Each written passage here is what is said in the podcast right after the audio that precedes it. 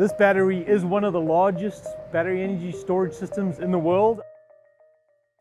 In Moss Landing, California, PG&E has been working with Tesla to install its Megapack utility-scale battery storage system. Once complete, it will help store energy for redistribution during off hours when solar output decreases.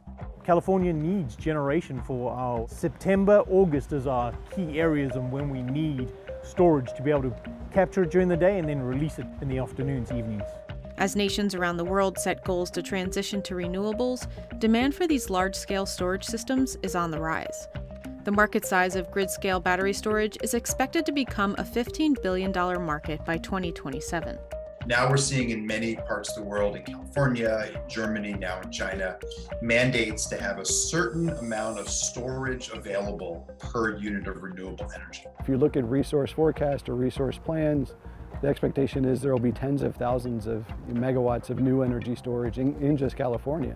Uh, welcome everyone to basically the announcement of Tesla Energy. Tesla got into the energy business in 2015, and it's betting it will become increasingly important for the company. In 2020, it surpassed 3 gigawatt hours of energy storage deployments in a single year, largely due to the popularity of Megapack, like the one being built in Moss Landing. I think long term, Tesla Energy will be roughly the same size as Tesla Automotive.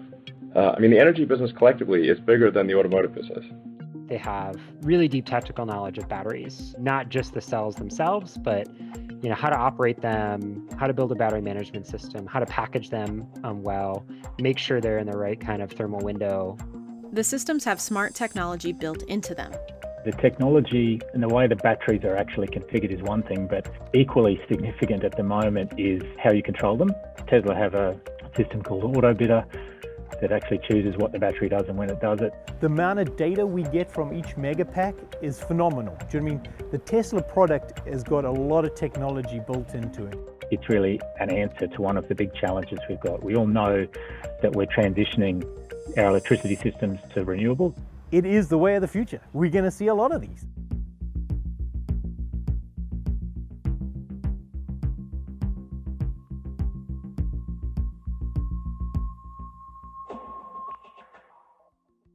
Energy storage has been around for a hugely long time, but for a very long time, the only real viable technology was actually the lead acid batteries in our cars. The one, of course, that was ramping up during those same decades were lithium ion batteries. First lithium ion batteries were used in consumer electronics in the late 1990s. We can thank, you know, Sony's Handycam for pioneering this innovation for us.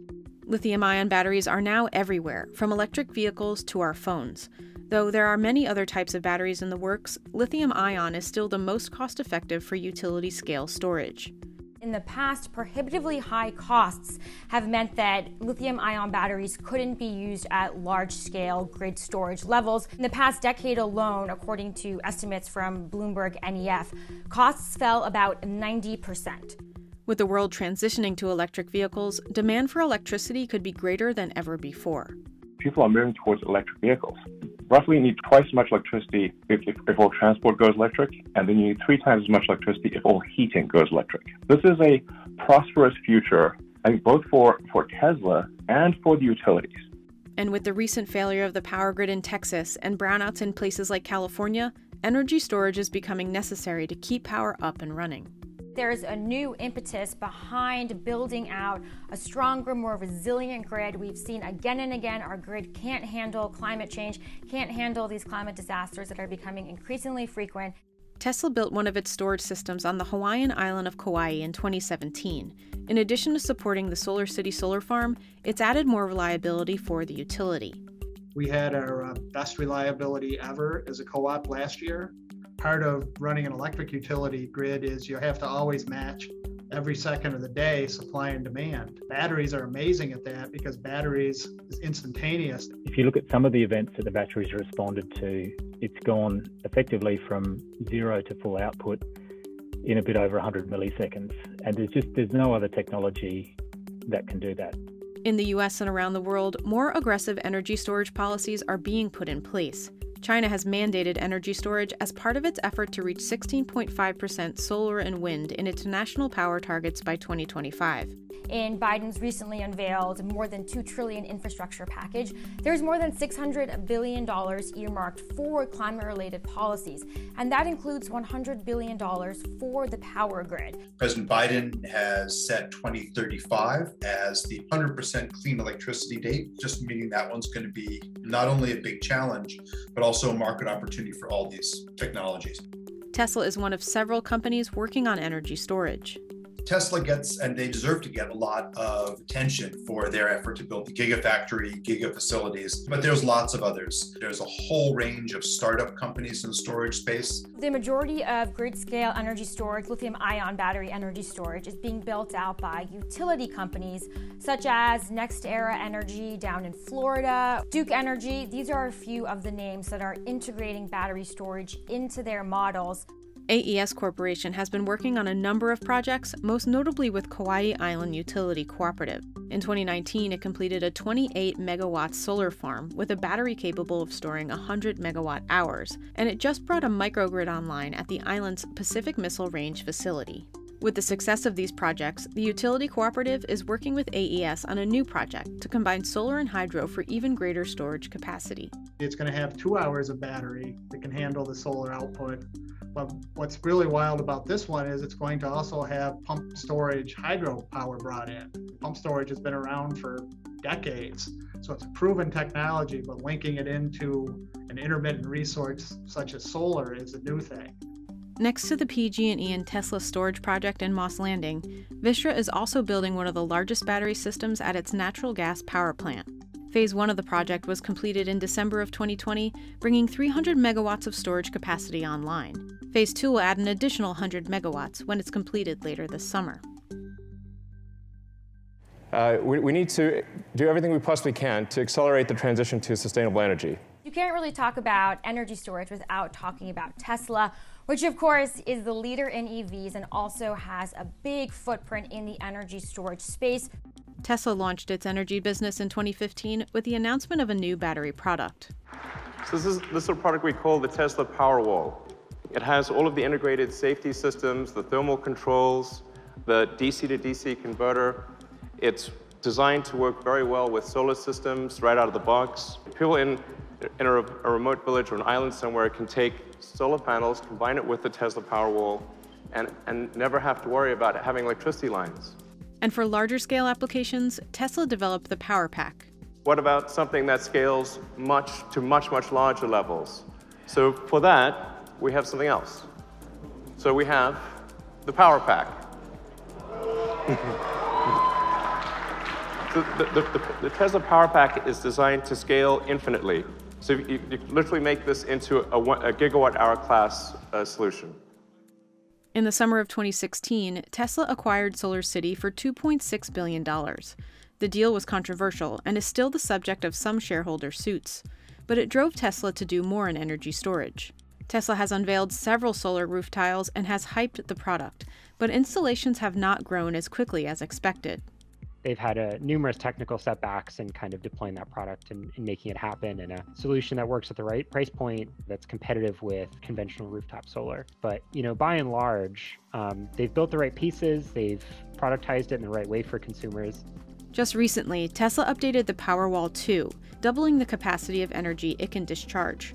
All Powerwalls made since roughly November of last year uh, have a lot more peak power capability than, than, than the specification on the website. The energy is the same, but the power is, is roughly double.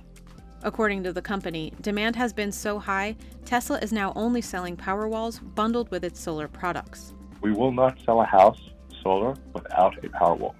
A Tesla Powerwall 2 has an energy capacity of 13.5 kilowatt hours. A Model S has up to a 100 kilowatt hour battery. PowerPack, its smallest utility scale storage solution, has a capacity of up to 232 kilowatt hours per unit. This can be scaled up to include several power packs to meet energy needs. Tesla's first major battery installation near Jamestown, South Australia, had a capacity of 129 megawatt hours. At the time of its completion in December 2017, it was the largest lithium ion battery storage project in the world. The system charges using renewable energy from the Hornsdale wind farm and helped bring more stability to the grid following a significant blackout. An extreme weather event that happened in September 2016 in South Australia that resulted in the entire state blacking out. The response that the South Australian government took to develop and accelerate the energy plan that they were already working on was really triggered by that. Based on studies observing its first and second year of use, Tesla's Australia battery system has proven to be reliable and has saved the utility company money. That first year's performance, we could see that it, the battery itself generated revenue of $24 million, I recall it was. Um, but the saving to the electricity system in terms of how much more cheaply the frequency control services were provided was 30 to 40 million dollars. With the success of this project, Australia is looking to bring more lithium ion battery storage systems online. There's quite a few underway now in other parts of Australia and in, and also in South Australia.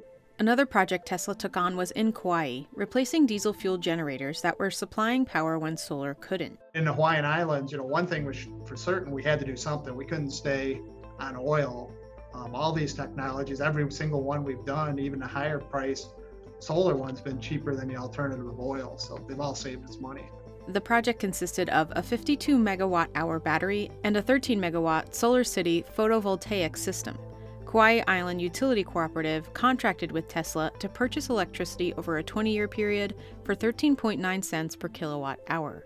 It's a great economic thing. We know we're going to have a fixed price for 20, 25 years on these. Before we had the technology, when we were heavily oil dependent, our pricing can go up 40, 50% from you know two, three month period as, as we were riding oil. Since the Tesla and AES projects, Kauai Island Utility Cooperative has been able to operate nearly on all renewable energy.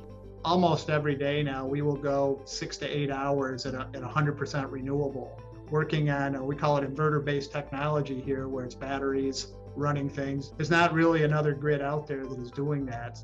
Similar to Kauai, Tesla completed a project on the island of Tau in American Samoa, which was previously powered by diesel generators.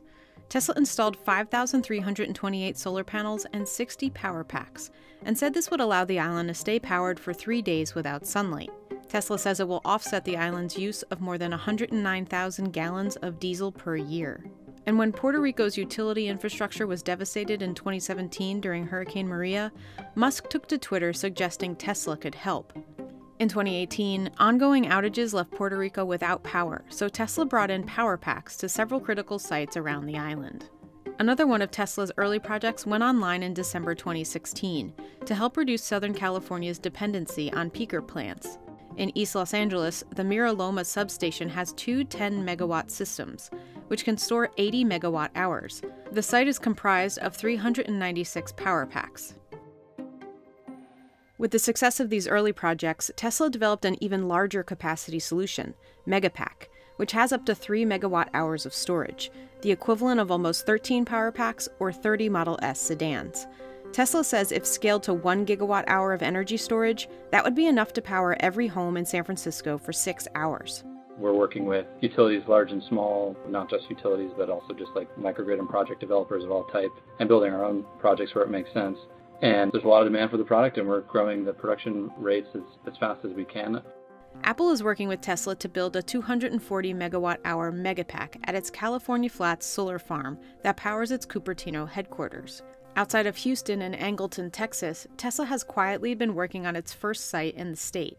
Once complete, the 100 megawatt system will be capable of powering about 20,000 homes. CNBC visited PG&E's Megapack site in Moss Landing, California, which is expected to be completed by the end of the summer. We're standing at the PG&E Elkhorn Energy Storage Project. It's 182.5 megawatts of Tesla Megapacks. We are next to another very large project, which is the Vistra 300 megawatt energy storage project. Combined, you're looking at 1,930 megawatt hours between the two projects, which really makes Moss Landing, as some would say, the energy storage capital of the world right now. California is the top producer of renewable energy in the U.S. In 2014, the state realized that the renewables were great, but we needed to do something to deal with the excess. So the state started launching its energy storage programs. As part of energy storage, one of our first assignments was to procure 580 megawatts to be online by 2024. It is the glue that holds it all back together, is the energy storage. If you consider how much energy we do use, we're going to need more facilities like this. When PG&E looked to integrate an energy storage solution, it said it received several proposals, but ultimately chose Tesla for this site. Tesla definitely had a, the most mature product.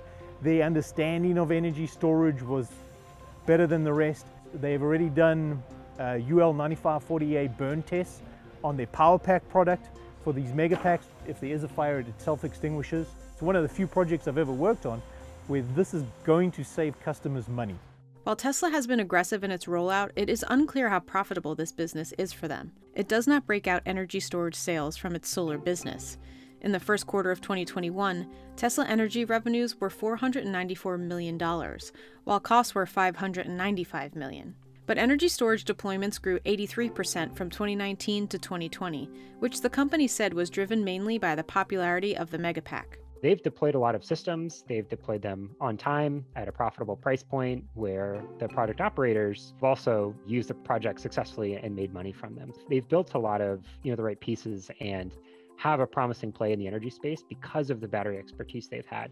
And the future looks promising for Tesla and others in the space as energy storage and as lithium ion and as renewables become a greater makeup of our grid, it's going to fundamentally shift how our grid currently works. This is a big opportunity for a wide spectrum of companies who are involved in what's known as the energy transition.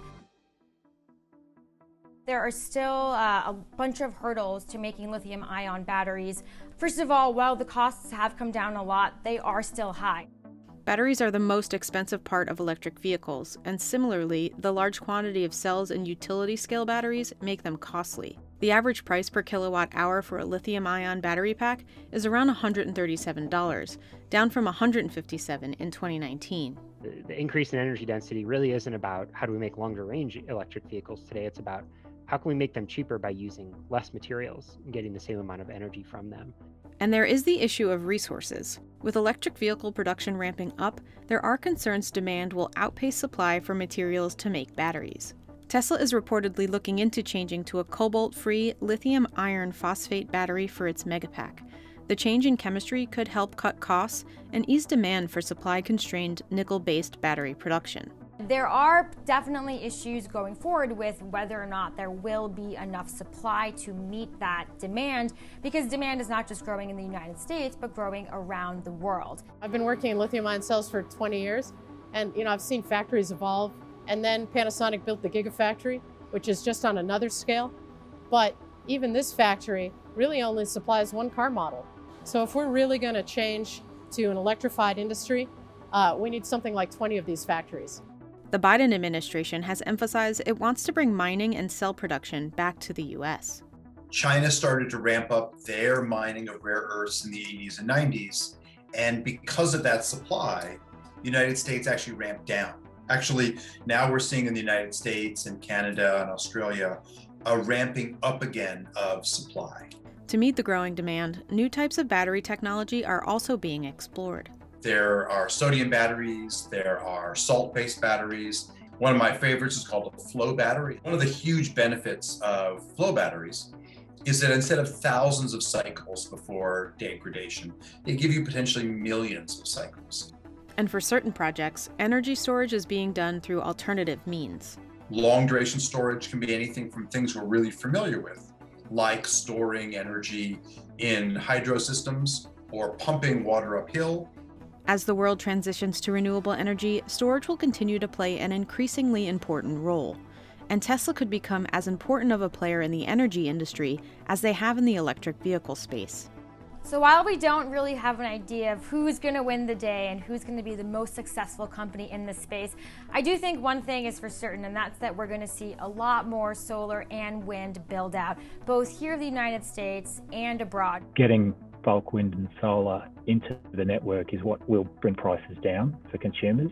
And I think that's important, you know, rather than people thinking it's all about do these technologies need subsidy? Are they getting a free ride? It's actually no, they're going to enable much cheaper energy while we're decarbonising the grid, which is hopefully what we all want.